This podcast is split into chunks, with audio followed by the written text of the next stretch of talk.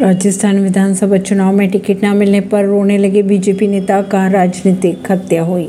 राजस्थान विधानसभा चुनाव 2018 में किशनगढ़ से बीजेपी के प्रत्याशी रहे विकास चौधरी आगामी चुनाव में पार्टी से टिकट न मिलने पर कार्यकर्ताओं को संबोधित करते हुए रो पड़े। उन्होंने कहा कि उनकी राजनीतिक हत्या की गई गौरतलब बात यह भी है कि आगामी विधानसभा चुनाव में बीजेपी ने किशनगढ़ से अजमेर के सांसद भागीरथ चौधरी को टिकट दे दिया है।